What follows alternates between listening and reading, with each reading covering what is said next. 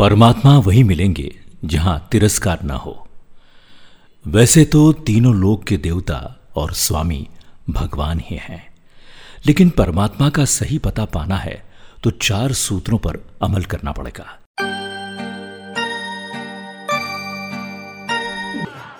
इनमें सबसे पहला सूत्र है, अपने मन में किसी के भी प्रति तिरस्कार या उपेक्षा का भाव नहीं रखे।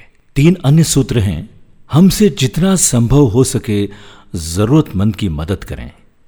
किसी भी जीव को पीड़ा नहीं पहुंचाएँ और हर समय प्रसन्न रहे। जहाँ ये चारों बातें होंगी, भगवान वही मिलेंगे। किसी व्यक्ति ने मेरा अपमान किया, इसलिए हम दुखी हो जाते हैं। हमें समझना होगा कि दूसरे का कहा शब्द उसका कर्म है। इसके लिए हमें दुखी होने की आवश्यकता नहीं है। किसी के व्यवहार को महत्व देना ही सुख और दुख का कारण बनता है।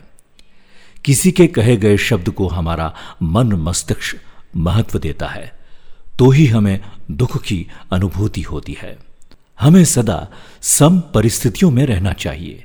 जब मनुष्य की सभी ओर से उम्मीदें खत्म हो जाती है और वो स्वयं को लाचार महसूस करने लगता है, तब भी उसे परमात्मा की शक्ति पर भरोसा करना चाहिए। परमात्मा की शक्ति से मनुष्य किसी भी क्षण चमत्कार कर सकता है।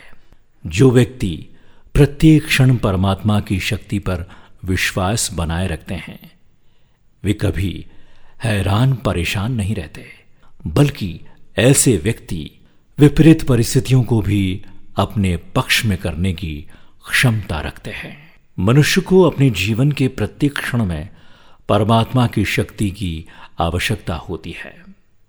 इसलिए हमें हमेशा परमात्मा को याद करते रहना चाहिए।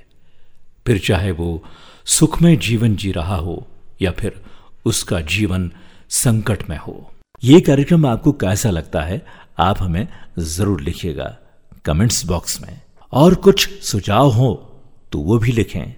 सुनते रहिए आरजे प्रभाकर मोरे के साथ। नमस्कार।